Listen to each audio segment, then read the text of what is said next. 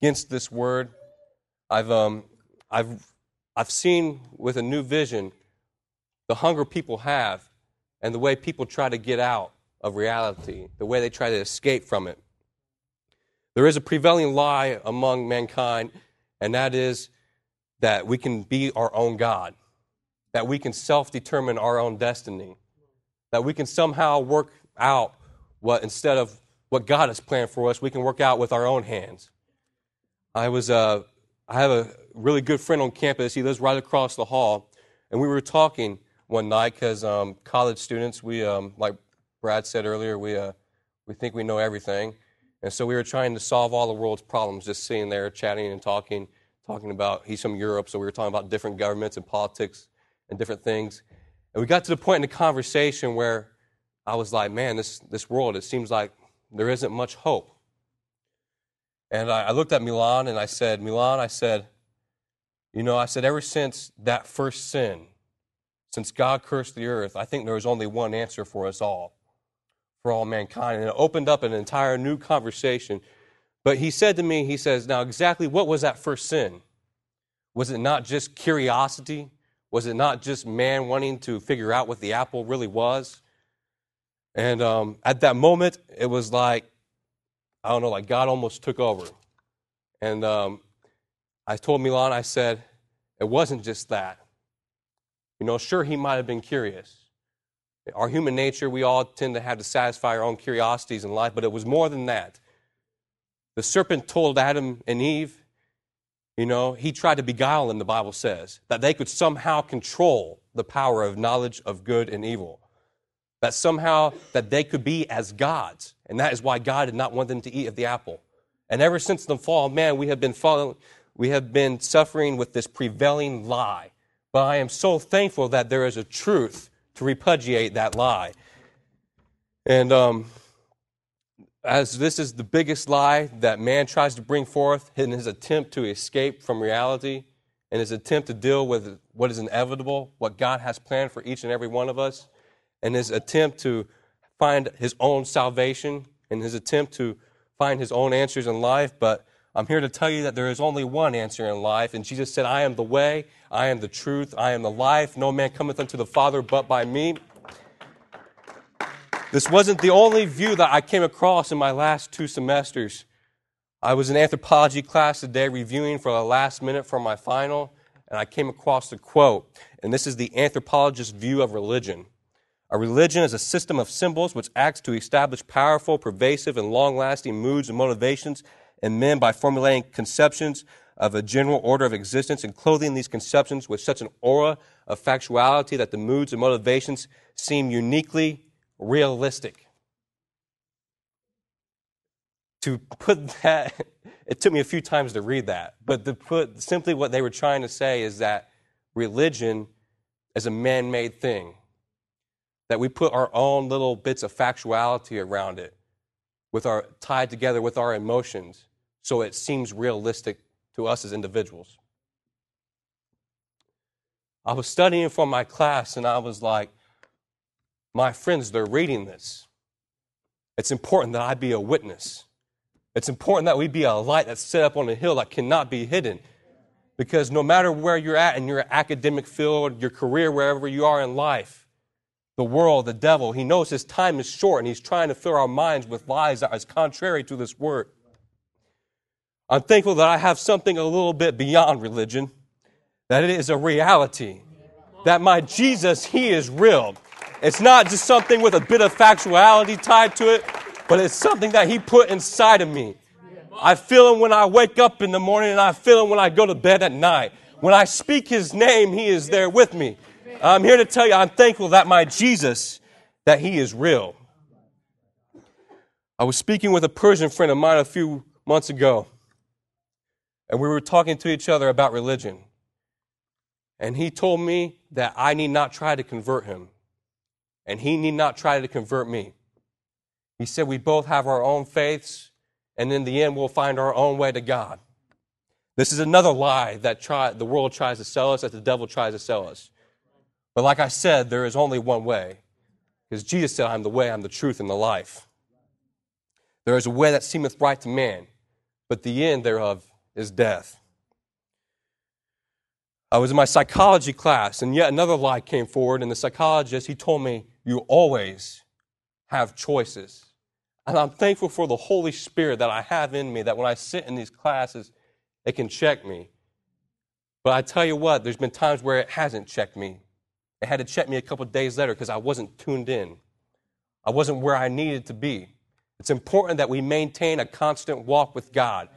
It's important that we walk in the Spirit and not after this flesh. Because if not, these little lies, these little philosophies in life, they take hold, they take root, and they start to affect our behavior, and we end up questioning our own very core beliefs. It's important that we maintain in this word. He said that you have always have choices, and the Spirit struck me and it said, one day every knee is going to have the bow, and every tongue is going to have to confess that Jesus Christ is Lord. We will not always have a choice. There's going to come a time where man is going to have to reconcile his sin with the fact that Jesus died for it. And there's going to have to come a time where we realize that Jesus is Lord whether we want to or not. I've tried to show you several different lies that the world tries to bring forward to us, but the main lie, like I said, is that somehow we can be our own gods, the own lords of our destiny. I look at life, and I'm, at, I'm on my campus, and I've never seen. I grew up in a Christian home. I grew up in a Christian school. I've never seen the hunger in people's eyes like I have now. I've sat across from friends and we've joked around, but somehow the conversation always ends up getting serious. And it always comes back to one thing, and that's my faith. I'm thankful that we're a light that's set up on a hill that cannot be hidden. I, I see my friends and I can hang out with them many times, but sometimes I gotta say, I cannot go with you to do those things. Because there is another way they try to escape from reality, and that is with their vices. Whether it be drugs, whether it be alcohol, whether it be different types of misbehavior, whatever it may be. For some, it's money. My roommate last semester, he had to go back to India because his father passed away. He came back this semester but when he came back, he told me his family's very wealthy, and he said his father's biggest regret was that he did not get to spend enough time with his family. In a few years, he was going to take some time off, almost retire, so he could enjoy the wealth that he had accumulated, and he could finally sit down and enjoy for time with his family. Six months before my friend left from, from, uh, to go back to India, his father was diagnosed with cancer, and six months later, he was dead my friend Muhammad, he told me this, and I said, Muhammad, remember that. He did not get to enjoy what he spent his whole life working for. We as individuals, we try to escape from reality with our vices. My friend Muhammad, his family thought that they could escape from reality with the pleasures of money. But I am thankful today that I have already had my reality check. I don't have to escape from reality because I know what reality is. I am thankful that God has given me His truth. I am thankful that despite the prevailing lie that has taken hold once again of much of our current generation, that I know who my Jesus is. I know it not only because I have read it in His Word, but because it is what I feel in my spirit. I am thankful for the revelation that has been handed down to us, that same revelation that Christ talked about in Matthew chapter 16. He saith unto them, But whom do you say that I am? And Simon Peter answered him, Thou art Christ, the Son of the living God. And Jesus said unto him, Blessed art thou, Simon Barjona, for flesh and blood hath not revealed it unto thee, but my spirit, but the, my Father which hath sent me. You know, I've not only have I read it in His Word, but it's what I feel in my spirit that my Jesus is my Messiah, that He's my Redeemer, He's my Savior. He died on the cross so He could wash away all my sins. John said like this Now behold the Lamb of God which hath taken away the sins of the whole world. That's my reality, and I don't want to escape it. I don't want to get away from it. I want to get as close to Him as I possibly can. He said, If you draw nigh unto me, I will draw nigh unto you. The world might try to tell us, just as my friend Deepak did the other day at school, He's very involved in campus ministry at school, but it's not a campus ministry that's in the truth. He told me, he tried to convince me, because he said that I was not worshiping in spirit and in truth. He tried to convince me that my Jesus is just a second person in the Trinity. This is another lie the world has brought before us. And it's probably one of the most self destructive lies that Christianity has ever faced. But reality is that Isaiah prophesied the Messiah like this For unto us a child is born, unto us a son is given, and the government shall be upon his shoulder, and his name shall be called Wonderful, Counselor, Mighty God, and get this, the everlasting Father, the Prince of Peace. Paul goes on to say in the book of Ephesians, chapter 4, verses 4 through 6, there is one body and one spirit, even as ye are called in the hope of your calling. One Lord, one faith, one baptism, one God. And there's not two fathers, like the Trinitarians might say, but there is one Father of all, who is above all and through all and in you all. I'm thankful for his truth. I'm thankful for the reality that my Jesus has given me, that I can take comfort and peace in it, knowing that I know who my Messiah is. I had a teacher suggest another lie that the Bible was just a book, that it was imperfect, and nothing more than a compilation. However, the reality that the, is that the Word of God is quick, it's powerful, it's sharper than any two edged sword, piercing even to the dividing sunder of soul and spirit, and even to the joints and marrow. And I'd like to tell you, my professors, they can suggest that the Word of God is just a compilation of books. It holds no spiritual meaning to them. But someday they will have to recognize that heaven and earth shall pass away, but the word of our Lord shall stand forever. I'm thankful for the reality God has given me. Despite the opposing views that I have faced at college, never in my life have I been more certain of who I am and what we believe as apostolic Pentecostals. John so adequately penned the words, What manner of love the Father hath bestowed upon us, that we should be called the sons of God. And that's who we are. Thank you, Lord. The reality is, is that there is no greater joy than waking up in the morning when one can say to oneself, I love my Jesus a little bit more than I did yesterday. One can only say this because his graces, God's graces, mercies, and blessings, they're new every day. The reality is, is that we as apostolics should be careful in our attempts to relate to this world to fit in. Don't get me wrong. We must adopt methods that give us the best advantage to reach our world. However, the reality is this is that we should be proud to say that we are apostolic in doctrine and that we are Pentecostal in experience. We continue in the apostles' doctrine as it was taught and led by Christ our Lord, and we are recipients of the same experience and salvation that was poured out on mankind on the day of Pentecost. I am thankful to know that Jesus is God in flesh that he is my Messiah, my Messiah, my Redeemer, my Savior, in whom I assuredly place my trust. And I can tell you today that it's never failed me. There is no other name I know. This is my hope, my joy, my peace, and my satisfaction. The reality is that we can find all good things in Him. And when we cannot adequately describe this with our own words, the Spirit intercedeth for us, and we begin to speak in other tongues. This is not the ways of men, but it is the ways of God. The reality is that we ought to be, be proud of this. Not a pride that brings glory to oneself, but a pride in our Lord, a blessed assurance that brings glory to our Lord. I told you about this prevailing lie that man can be his own God, that he can somehow self determine his future, that we can determine our self value. The reality is that we are not much of anything left to our own vices. We are not much of anything left to our own efforts. But today, through His graces and His mercies, we can be declared as the sons of God, a light set up on a hill that cannot be hidden. Our righteousness is as filthy rags, but I'm thankful that He was wounded for our transgressions, that He was bruised for our iniquities, that the chastisement of our peace was upon Him, and with His stripes we are healed. I'm thankful for that act on Calvary. I'm thankful for Him looking down upon me and saying, I know you're not perfect, but I want you anyway. Thank you, Lord. That is my reality. We live in an American culture. We live in a world where people want to grasp hold of the American dream. We live in a capitalistic culture, which I am all for.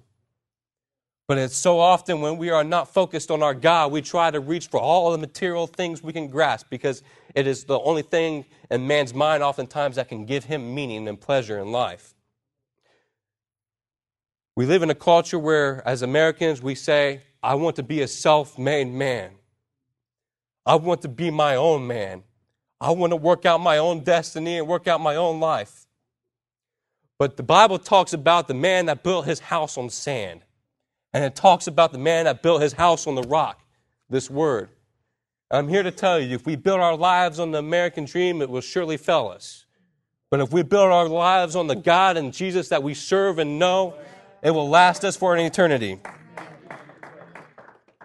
In a world and a culture that is trying to escape from reality, how does one, and here's my title, escape to reality? There are, there are absolutes and there is truth. And God hath just as He promised provided a way to escape. Paul said it like this, and here's my text Hebrews chapter 2, verses 2 through 4 says, Therefore we ought to give the most earnest heed to the things which we have heard, lest at any time we should let them slip. For if the word spoken by the angels was steadfast, and every transgression and disobedience received a just recompense of reward, how shall we escape if we neglect so great a salvation? Which at the first begun to be spoken by the Lord and was confirmed unto us by them that heard him. God also bearing them witness, both with signs and wonders and with divers miracles and the gifts of the Holy Ghost according to his will. Here it talks about us. How can we escape the lies of this world, the prevailing lie that we can be our own God? How can we escape the mistruths that this world is plagued with? This is how we shall escape. Paul said, How can we escape if we neglect so great a salvation? I spoke about that blessed assurance that brings not glory to oneself, but a pride to our Lord. I like the song that says, Blessed assurance, Jesus is mine. What a foretaste of glory divine. This is my story, this is my song, praising my Savior all the day long. I love that song. And the only way we can get the world to realize how they can escape to reality, not escape from it, but escape to it, how they can find truth and meaning and purpose in their lives, is if we realize the blessed assurance that we have and we put a smile on our face and we go around every day singing, This is my story, this is my song, praising my Savior all the day long. I know what it's like to live a life that is not dealing with reality in the way that it should. I know what it's like to have sin in my life, and I know what it's like to say, How do I escape? I know what I need to do, but how do I get there? And this goes beyond salvation. There are lies that entertain us as saints that says I can hold on to these things in life and still serve my God. Sometimes we have things in our lives that we are just not willing to let go of, not willing to own up and face to the music, whether it be sins or little weights or whatever the case may be, our own personal vices. I know what it's like to feel boxed in in life and to ask myself, how shall I escape? I know what it's like to lay my head on my pillow at night and say, if God came tonight, I don't know if I would make it. But I can tell you this I know what it's like to confess my sins. I know what it's like to lay my head on my pillow at night and say, I have joy. I have that blessed assurance that Jesus is mine. I have taken advantage of his grace and his salvation that has provided me, that blood which washeth away all sins. And wasn't that a beautiful song Sunday night? Those plunged beneath the blood lose all their guilty stains. That is my reality. That is the truth that I have bought and I will not sell.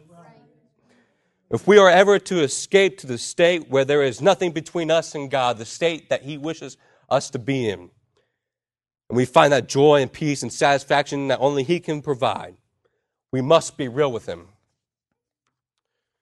In John chapter 4, there was a Samaritan woman at the well, and the Lord came unto her and he said, Give me the drink. And the woman said, she asked him, she says, I'm a Samaritan. You're a Jew. Why would you ask of me something to drink? Do you not have nothing to draw with it yourself? And the Lord said, If you knew but who I was, you would realize that I should not be asking you for something to drink, but you should be asking for the everlasting water that only I can provide. And he told her to go fetch her husband, that she might partake of this everlasting water. And she had to own up. She had to say, I have no husband. And Jesus said, Thou sayest well. For you have had five husbands, and the one that you are with now is not of your own. And she said, I perceive you to be a prophet. And uh, Jesus said, and she asked him, she says, Why is it that you teach us to wor- worship in Jerusalem when our fathers worshiped here in this mount? And Jesus said this The hour is come, and now is, when the true worshippers shall worship the Father in the Spirit and truth, for the Father seeketh such to worship him. For God is a spirit, and those that worship him must worship him in spirit and in truth. And she says, The Messiah will come to tell us all these things. And she uh, and uh, Jesus said, Of whom you speak, I am he. Jesus was her Messiah. And she went into town and she said, Come see this man who must be the Christ, who must be the Messiah, for he hath told me all the things that I have done. If we are to reach that state where we escape to reality and there is nothing between us and our God, where we can walk after the Spirit every day and we can not after flesh and we can say, I walk with him and I talk with him and he tells me that I am his own. If we want to reach that state, we have to own up to all the little things in our lives that we are so reluctant to let go of, just as this woman did. Because that was what the power of the Messiah was. Perhaps that is why the Pharisees and the Sadducees hated him so much, because he revealed the sin within inside of them. And it's not always an easy thing. Sometimes it's hard to look inside our own lives and see the ugliness, the bitterness, the corruption, the, the carnality that is in there. And to say, My God, my Jesus, you still love me. You were still willing to shed your blood for me. I'm here to tell you today, He's done so much for me, I cannot tell it all. I'm here to tell you that my God's mercy, it endureth forever, and I am so thankful for that reality. I don't want to escape from reality. I want to escape to reality. God has hope for us, or else he would not have come as the Messiah. He has big plans for each and every one of us. He wants us to be a light that's set up on a hill that cannot be hidden, that the world around might see his glory and whom he really is. Not the lies that Hollywood tries to sell or anything, but they see who our Jesus, our Savior, really is. His plans for us are often bigger than we know. I say this not out of boastfulness, but almost out of a sense of repentance. I told you uh, my year here at IUPUI, I've seen more hunger than I have seen in my entire life or in a, in a new light. I've done more witnessing than this year than I have in my entire life. The opportunity for us to share His word to people of all nations, callers, and creeds, no matter where they're at. It's great. You know, the harvest is white, but the laborers are few. God has big plans for us. God had big plans for David. David was a man after God's own heart. And even though David accomplished a lot of those plans, his plans were halted short. He never really got to see the temple of God built. He, never, he, his, his, he had family troubles that lasted generations. He had to still deal with the consequences of his sin. When Nathan the prophet came to David to expose his sin with Bathsheba, he said, Thou art the man. Thus saith the Lord God of Israel I anointed, anointed thee king over Israel, and I delivered thee out of the hand of Saul, and I gave thee thy master's house and thy master's wives into thy bosom, and gave thee the house of Israel and of Judah. And if that hadn't been too little, I would have given you moreover such and such things. Here was a man after God's own heart, and he no doubt broke God's heart when he sinned. Because God said, I gave you all these things, And especially as us as Americans today, God has blessed us richly, not just with material things, but with His truth, that we can come into a church like this and be fed His Word. We are so blessed. And I know what it's like to feel those blessings and still retain the things in my life that I should not retain. But the Lord said through the prophet Nathan, if it would have been too little, as if it would not have been enough for us, his salvation, he would have given us moreover such and such things. This message tonight is so that we can encourage ourselves in the Lord and realize that he does have big plans for us that there is an escape to reality and that we can show the rest of the world around us that truth. But it is also a call to repentance, to get the things that are in our lives between us and God, that we get them out of the way. Because there comes a point in our lives where we can only get so close to Him if we don't let go of whatever it is that keeps us from being as close to Him as we should be. After David, after Nathan exposed this sin, he wrote, he wrote one of his most compelling psalms, the psalm of repentance in Psalms 51. He said, Have mercy upon me, O God, according to thy loving kindness and according unto thy multitude of thy tender mercies. Blot out my transgressions. Wash me thoroughly from mine iniquity and cleanse me from my sin. He goes on down, verse chapter 5, and says, Behold, I was shapen in iniquity, and in sin did my mother conceive me. Behold, thou desirest truth. The Lord desires us to face reality. In the inward parts and in the hidden part, the hidden part of our lives, He desires truth. That thou shalt make me to know wisdom. Purge me with hyssop, and I shall be clean. Wash me, and I shall be whiter than snow. Make me to hear joy and gladness, that the bones which thou hast broken may rejoice. Sometimes to take think, get things out of our lives, it takes us to be broken a little bit. Hide thy face from my sins and blot out all my iniquities. Create in me a clean heart, O God, and renew a right spirit within me. Cast me not away from thy presence and take not thy Holy Spirit from me. Restore unto me the joy of thy salvation and uphold me with thy free spirit. Deliver me from blood guiltiness, O God, thou God of my salvation, and my tongue shall sing aloud of righteousness. The only way we can be fully effective witnesses is as if we, as Paul did, die daily.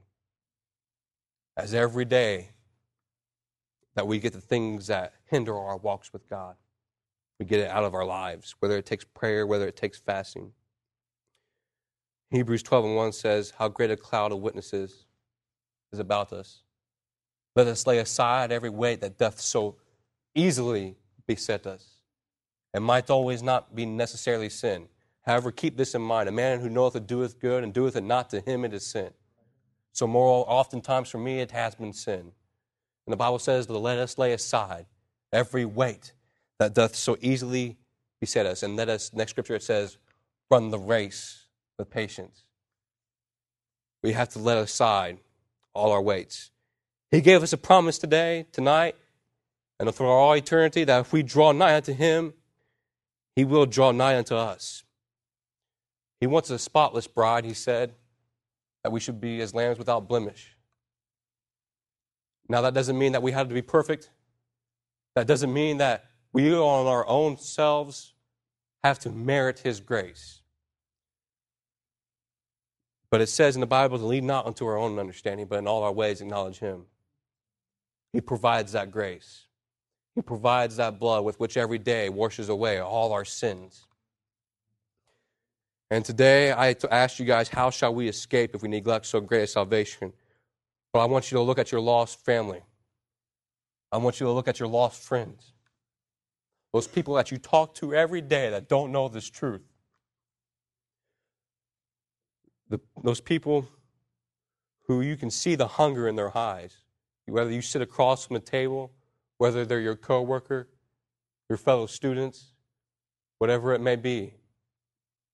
And if that they don't escape to reality, and if they don't escape from the lies of this world and of the devil, because he knows his time is short, they don't escape to reality that they're lost. I want to ask you today, in closing, how shall they escape? if we neglect to tell them. Thank you.